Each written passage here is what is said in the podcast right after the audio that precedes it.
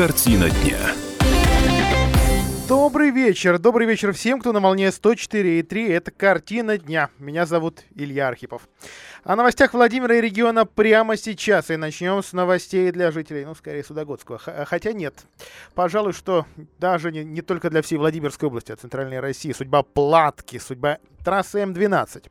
Обещают ее окончательно решить, а точнее определиться, где именно она пройдет в нашей области. Потому что о существовании, несуществовании трассы не спорят. Нет, вопрос именно трассировка по Владимирской области, причем по части нашей территории. Окончательно решится в середине марта. Об этом сообщил первый зампредседателя правления государственной компании «Автодор» Игорь Астахов. Для того, чтобы не было в голове какого-то разногласия, Росавтодор — компания, которая строит дороги, Автодор — тоже государственная компания, которая занимается платными дорогами. Вот в данном случае речь об этом Автодоре.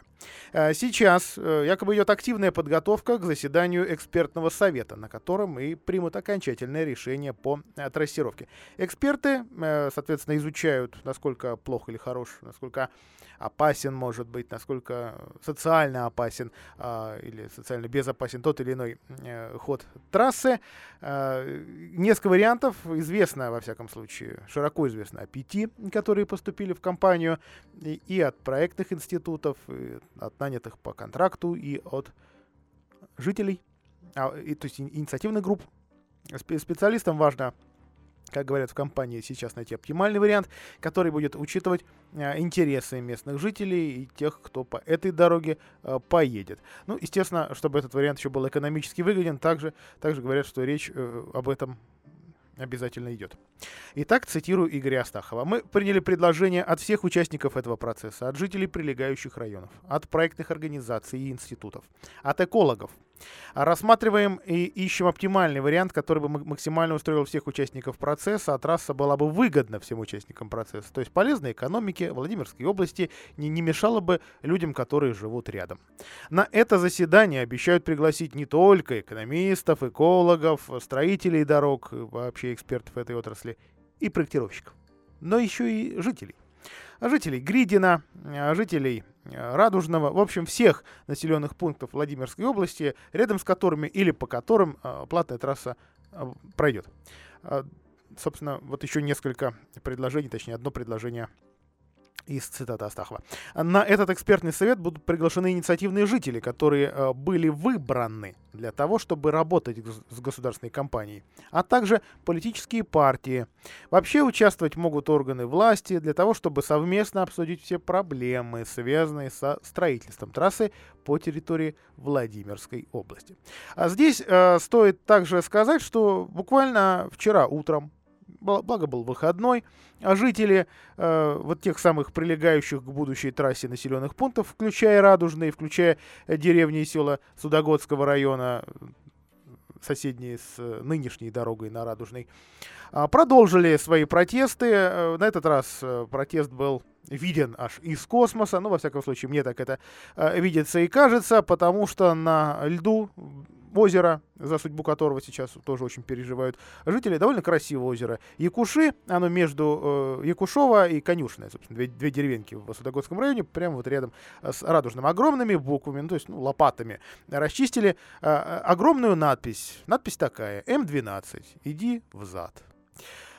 Собственно, таким образом, вот если сейчас следить за социальными сетями, за аккаунтами участников этого антидорожного протеста, таким образом люди выражают свое отношение как Автодору, кого я упомянул, а также к проектировщикам института «Стройпроект», которые, собственно, уже о своей трассировке говорили, защищали ее как самую верную и самую правильную. Протестов было немало вообще в эти выходные. Надо сказать, что вот александровцы, например, 23 февраля, после того, как были оглашены документы о госконтрактах, то есть о тех документах, которые вроде как узаканивают ввоз московского мусора по госконтрактам во Владимирскую область, в Александровский район в частности, была озвучена позиция прокуратуры и Белого дома. После этого всего жители Александрова взяли и перегородили дорогу. То есть круглосуточное дежурство организовали на территории, близкой к свалке у деревни Машкова.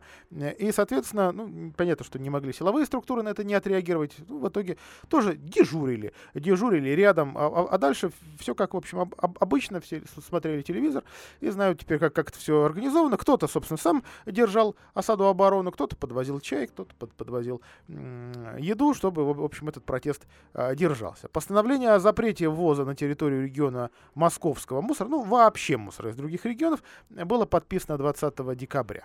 После чего компания «Эколайн» и «Экоресурс», две компании, которые работают самой большой в области свалкой, кстати, до этого времени она вообще была нелегальной, подали иск с требованием отменить вот этот региональный проект. Мол, мы работаем по Гражданскому кодексу, у нас госконтракт в данном случае под юрисдикцией федерального законодательства, и если региональный там, парламент или администрация, в нашем случае Белый дом, принимает такой региональный запрет, то этот запрет ничтожен. Ну вот такая позиция у этих компаний частных. Соответственно, в суде будет решаться, кто виноват, кто прав. А позиция Белого дома, ну, во всяком случае, официальная такая, что и этого мусора быть не может. Прокуратура поддержала требования губернатора о запрете ввоза московского мусора. Судебное заседание в марте. До него администрация, кстати, вот на этот протест отреагировали. Ну, районная нет.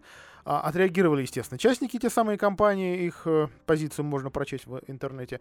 Администрация Владимирской области, в частности, просит жителей быть аккуратнее и воздержаться от конфликтов. Цитирую: «Проведение внеплановых выездных проверок на полигоне взято под контроль». То есть вроде как процесс идет. Куда он заведет? Ну, я не знаю, узнаем ли мы в марте, потому что мусоровозы каких-либо так и ехали. Пробки настоящие были в эти выходные, причем организовывали их еще и сами водители мусоровозов, потому что им надо было, ну, или во всяком случае им захотелось на этот уже народный протест также отреагировать, мол, вы нам мешаете ездить, мы вам тоже будем мешать ездить. Об этом тоже можно в социальных сетях прочесть. Во всяком случае, ну, ничего хорошего, ничего такого цивилизованного, хотя, с другой стороны, и до откровенного бардака и беспредела тоже не дошло. О делах дорожных еще несколько новостей. В частности, уже государственная компания и то есть управление трассы Москва-Нижний Новгород, нам всем известная, не только печально, просто известная, представила проект полноценного нового дорожного сервиса на территории и Владимирской области тоже. Таким образом, федеральные дорожники пытаются доказать тем, с кем они по большей части спорят в нашем регионе, ну, кому они перегораживают дороги со своими окопами и отбойниками, что наш сервис придорожный — это какое-то, ну, что-то допотопное, что-то, что должно уже быть 21 веком сметено. И вот такие новые комплексы, многофункциональные комплексы обслуживания с медпунктами, душевыми, зонами отдыха водителей и пассажиров якобы должны у нас появиться. Во всяком случае, рабочее совещание по вопросу организации таких комплексов, как минимум одного первого пилотного, провел замгубернатора Александр Байер. И рядом с ним выступал, естественно, Алексей Борисов, глава управления трасс Москва-Нижний Новгород, и представители госавтоинспекции. Собственно, вопросы безопасности в первую очередь изучали. Будущие многофункциональные комплексы, цитирую я сообщение Белого дома, созданные по общемировым образцам, должны включать в себя стоянку для легковых и грузовых автомобилей, автобусов, медицинский пункт, душевые, мотель, банкоматы, объекты питания, средства сотовой и радиосвязи, зоны отдыха для водителей, пассажиров, автозаправочные станции, автомойку, СТО, отдельные места для курения, торговые площади. Могу дальше читать, правда. Такое ощущение, что вот такой автогородок должен появиться где-то на трассе М7. Как минимум один. Что у нас, их совсем нет? Да, наверное, есть. Только вот они, конечно, разрозненные, разбросанные, а здесь все в одном. Кто строить будет, кто инвесторы? Пока вопрос большой. Остановки, пересадочные пункты также на них появятся из-за соображений безопасности. В общем, таким образом, рисуя этот какой-то футуристичный пока, наверное, для многих, а главное, не очень понятный, потому что слова красивые, а что дальше? Проект, еще и вот организаторы этого совещания отметили, такие зоны позволят создать в регионе благоприятные условия для привлечения инвестиций в развитие придорожной инфраструктуры. Ну и пока известно, где же этот комплекс будет. Есть карта. Соответственно, смотрим, ищем 332 километр дороги М7 Волга. Ну, это что-то в районе Вязниковского или Гороховецкого, или между ними районов. Вот, к сожалению, не могу увеличить карту. Вот такой комплекс будет. И пока один. И представьте себе целое совещание. Ну, наверное, важная штука. И представьте себе, управление трассы М7 умудрились обвинить в безучетном потреблении электроэнергии. Проще говоря, без счетчика. Это сделала энергетическая компания. Речь об использовании реального вообще счетчика с истекшим сроком поверки. А по словам энергетиков, таким образом, мимо счетчика ушло 10 миллионов, почти 11 миллионов киловатт электричества. Ну, это, собственно, дорожный свет. Однако управление трассы с таким доводом не согласилось и написало обращение в антимонопольную службу. 5 декабря сетевая организация МРСК Центра и Приволжья проверили прибор учета на трансформаторной подстанции в Юрьевце. И выявили, а счетчик-то старый, срок поверки ушел, акт о безучетном потреблении составили, и это грозило крупным штрафом. Управление трассы пошло в антимонопольную службу, а там отказались возбуждать дело, и пошло-поехало. Вот история до сих пор, собственно, и изучается. Арбитражный суд и антимонопольная служба выносят разные решения. За этой любопытной ситуацией будем следить. Как это так можно столько наворовать, если нас с вами за неповеренный счетчик накажут сразу и очень быстро? Обязательно расскажем подробности, как только их узнаем. Ну а пока короткая реклама. Картина дня. Это прямой эфир программы «Картина дня». У микрофона Илья Архипов. Солдат-срочник погиб во Владимирской области за 4 месяца до дембеля. Произошло это в Муроме. Об этом сообщили липецкие СМИ. Именно оттуда и был призывник Геннадий Аничкин. 20 лет приехал на службу в Муром из Липецкой области. Трагедия произошла 20 февраля. По информации липецких СМИ, в частности, агентства «Липецк-Медиа», в день гибели Геннадий Аничкин вместе со служивцем открывали борта на грузовом Урале. Когда солдат начал обходить автомобиль, водитель повернул ключ зажигания. Автомобиль дернулся. Дернулся назад и придавил парня к бетонной стене. Смерть наступила до приезда в больницу. Буквально там 30 километров не довезли. Скончался парень. Как рассказали изданию, двоюродный брат погибшего, другие родные. Произошедшим занимается военный суд. На сержанта, который сидел за рулем, завели уголовное дело. Уволили уже командира рота. Семья погибшего многодетная. У него 2 брата. Есть младшая сестра. Что касается последних случаев, то вот они как раз муромские. Последние случаи гибели. Ну и, в общем, тоже Урал. Май 2018 года солдат-срочник погиб при погрузке военной техники. Он попал под военный Урал, который также задним ходом сдавал. 23 августа, тоже 2018 год, солдат-срочник погиб во время учений. Это история, о которой буквально все СМИ рассказали, потому что парень спас сослуживца. Сослуживец тонул на учениях. Парень, соответственно, ему пытался помочь. В итоге погиб сам, но зато вот, действительно спасение удалось, за что молодой человек был награжден посмертно. Напомню, что совсем недавно в рамках заседания в городском совете о призыве и о проблемах призыва и работы военкомата, в частности, были так осторожно указаны сведения о том, что гибнут наши парни, и, к сожалению, так называемый груз-200 домой приходит, хотя это, в общем, случаи единичные, и тем не менее они есть. Ревизоры, а именно Роспотребнадзор, полиция, прокуроры, другие надзорные ведомства и налоговая служба обращают внимание на то, что несмотря на запрет продажи так называемых снюсов и их синтетических аналогов, их спокойно продают. Что в магазинах, что в интернет-магазинах. Ну, в общем, заказать несложно. Сотрудники сразу нескольких ведомств провели массу проверок, и эти нарушения все нашли. Кто-то, в общем, прошелся по... Ну, как прокуроры делают по интернет-магазинам. Пожалуйста, вводишь себе запрос в поисковую строку, и там, собственно, все. А так и сделали. Суздальские, Меленковские, Муромские прокуроры сайты по продаже снюсов нашли. Пачками ушли заявления о признании этой информации запрещенной, то есть эти сайты должны быть по решению суда заблокированы. 3 уже выполнены, остальные на рассмотрение. Продажа через соцсети спокойно идет, и, пожалуйста, и курьеры, об этом тоже известно руководством некоторых учебных заведений, они тоже ее передали в правоохранительные органы. В Камешковском районе нашли спокойно продажу этих веществ прямо на территории торгового центра. Соответственно, пришлось эти лавочки, эти точки прикрыть. Это Собинские и Александровские районы. А во Владимире, представьте, нашли не только такую точку, даже тех, кто готовит эти запрещенные синтетические смеси. Запрет действует с самого конца 2019 года. Тогда заседание Заксобрания провели внеочередное под каникулы, уже, собственно, в каникулы, и приняли этот закон. Его очень быстро подписал губернатор.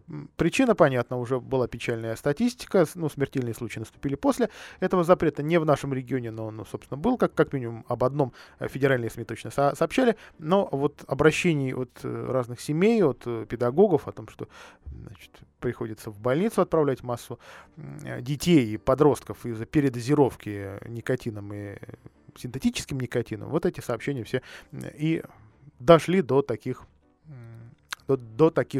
запретов, которые сейчас в том или ином регионе периодически принимаются.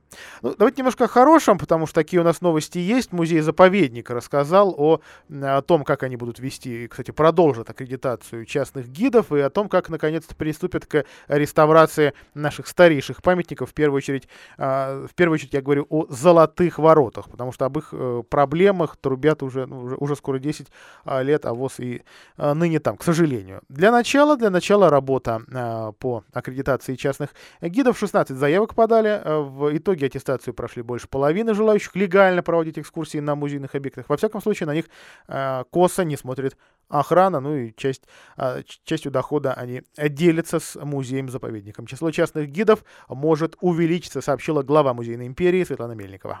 На сегодняшний день у нас 10 человек официально получили статус частного экскурсовода, имеют удостоверение, имеют абсолютно легальные права для того, чтобы работать на объектах Владимира Суздальского музея. Более того, по просьбе и по многочисленным обращениям накануне большого весенне-летнего сезона мы приняли решение провести повторную аттестацию.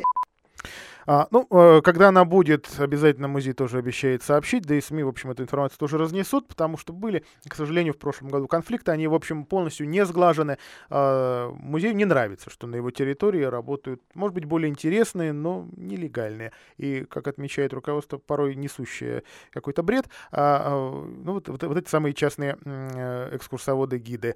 А с другой стороны, действительно, эти люди очень интересные, к ним как-то больше внимания, их тарифы могут отличаться от музейных. В общем, споры пытаются решить мирным путем. Получится или нет.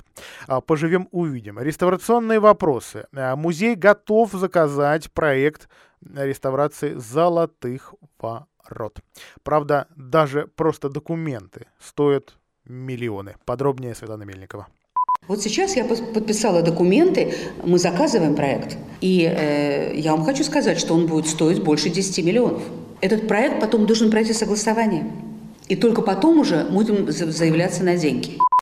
Какие это деньги в сумме, тоже не очень понятно, но понятно, что только федеральные средства для этого помогут. И речь не только там о пресловутых трещинах на фасаде Золотых ворот, на которые давно обращают внимание, и, кстати говоря, не только туристы, не только владимирцы, уже был ряд судебных заседаний о том, что, мол, не досматривает уж совсем так вот, не приглядывает полноценно музей за этим объектом, действительно сложновато.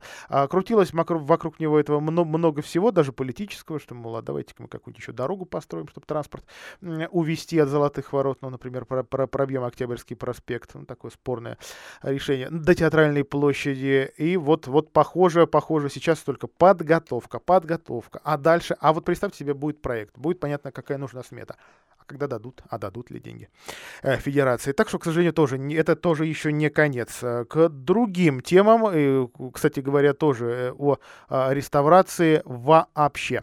В музее отмечают, что сейчас явно нужно менять законодательство о ремонтно-реставрационных работах, потому что одни и те же работы, ремонтные и реставрационные, выполненные практически одними и теми же организациями с разной лицензией, стоят порой на порядок дороже. И в этом явно есть некоторые перегибы, предложения свои в Минкульт руководство музея-заповедника уже отправило. С точки зрения закона, любое движение на памятнике должно сопровождаться историко-культурной экспертизой. Значит, мы должны каждый раз обращаться к лицензированному эксперту, чтобы он дал заключение. Вот теоретически это правильно. Памятники меняются. Но возьмите Дмитриевский собор. Вот надо поменять трубы на водосточные, на Дмитриевском соборе. Они сгнили. Я убеждена, что это не реставрационная работа, это ремонтная работа. Но по сегодняшнему законодательству мы все равно должны заказать историко-культурную экспертизу и пройти вот все эти стадии. А сейчас реставраторы, реставрационные вот эти организации, они же бегают из региона в регион. Сейчас кто первый возьмет подряд, да? Поэтому вот эта, в лучшем смысле слова, советская система государственной реставрации – это была хорошая система. Вот поэтому мы смогли тогда и центральную часть Владимира привести в порядок. Именно поэтому мы сегодня имеем наши памятники такими, какие они есть. Здесь мы прервемся, и в 17:40, помимо новостей, я готов буду подарить нашим радиослушателям еще несколько билетов на культурные мероприятия. Так что оставайтесь с нами.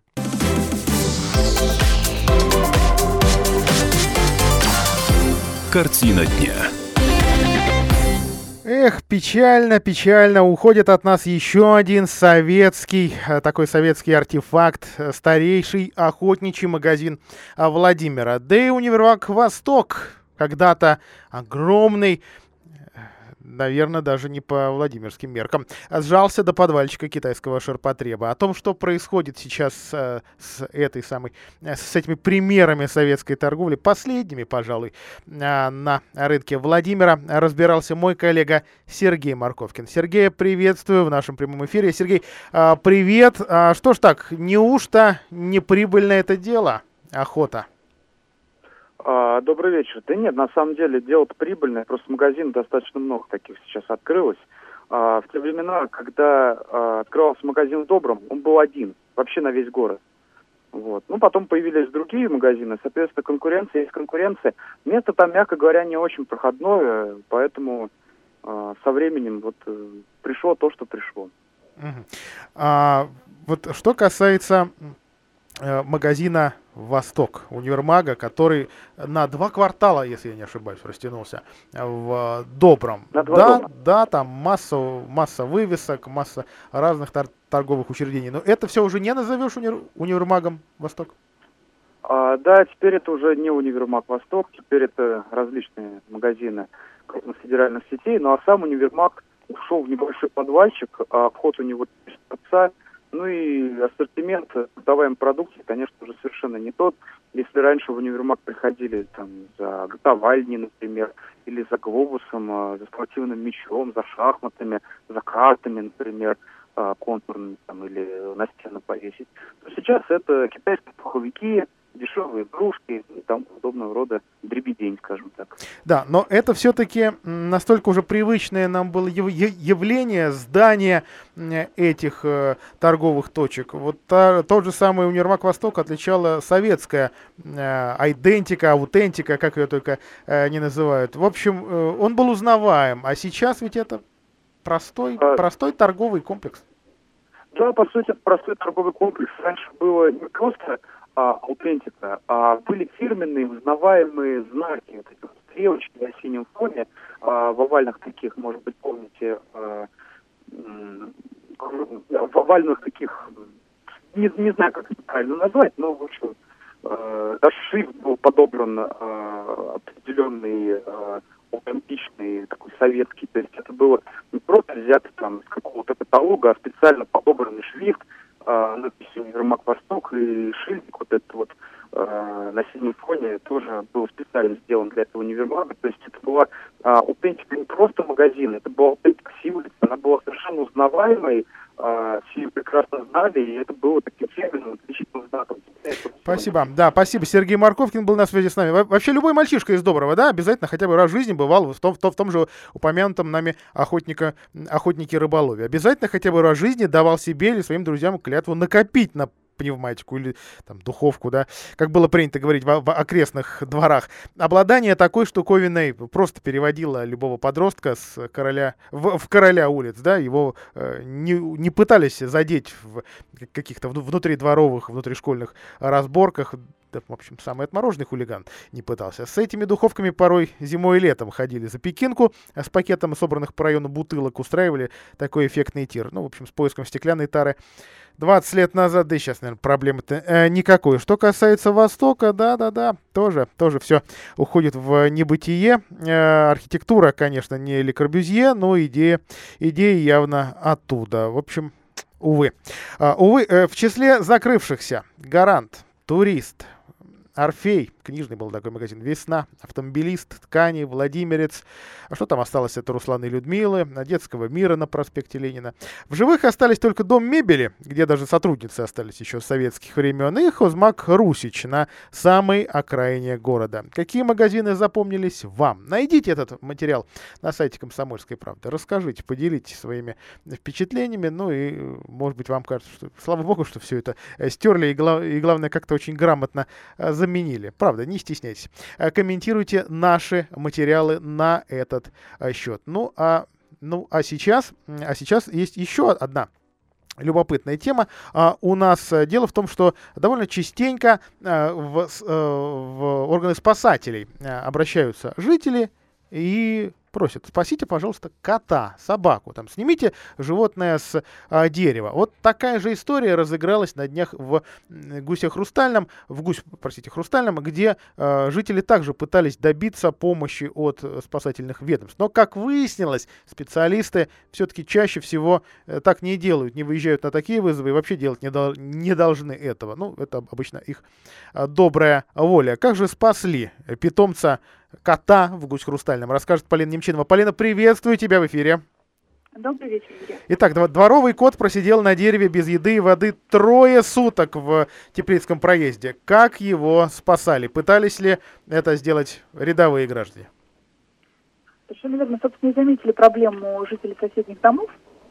Самим снять кота у них не получилось. Он забрался примерно на высоту 5-го этажа, где ветки у тополя были уже тонкие. Люди забраться не смогли.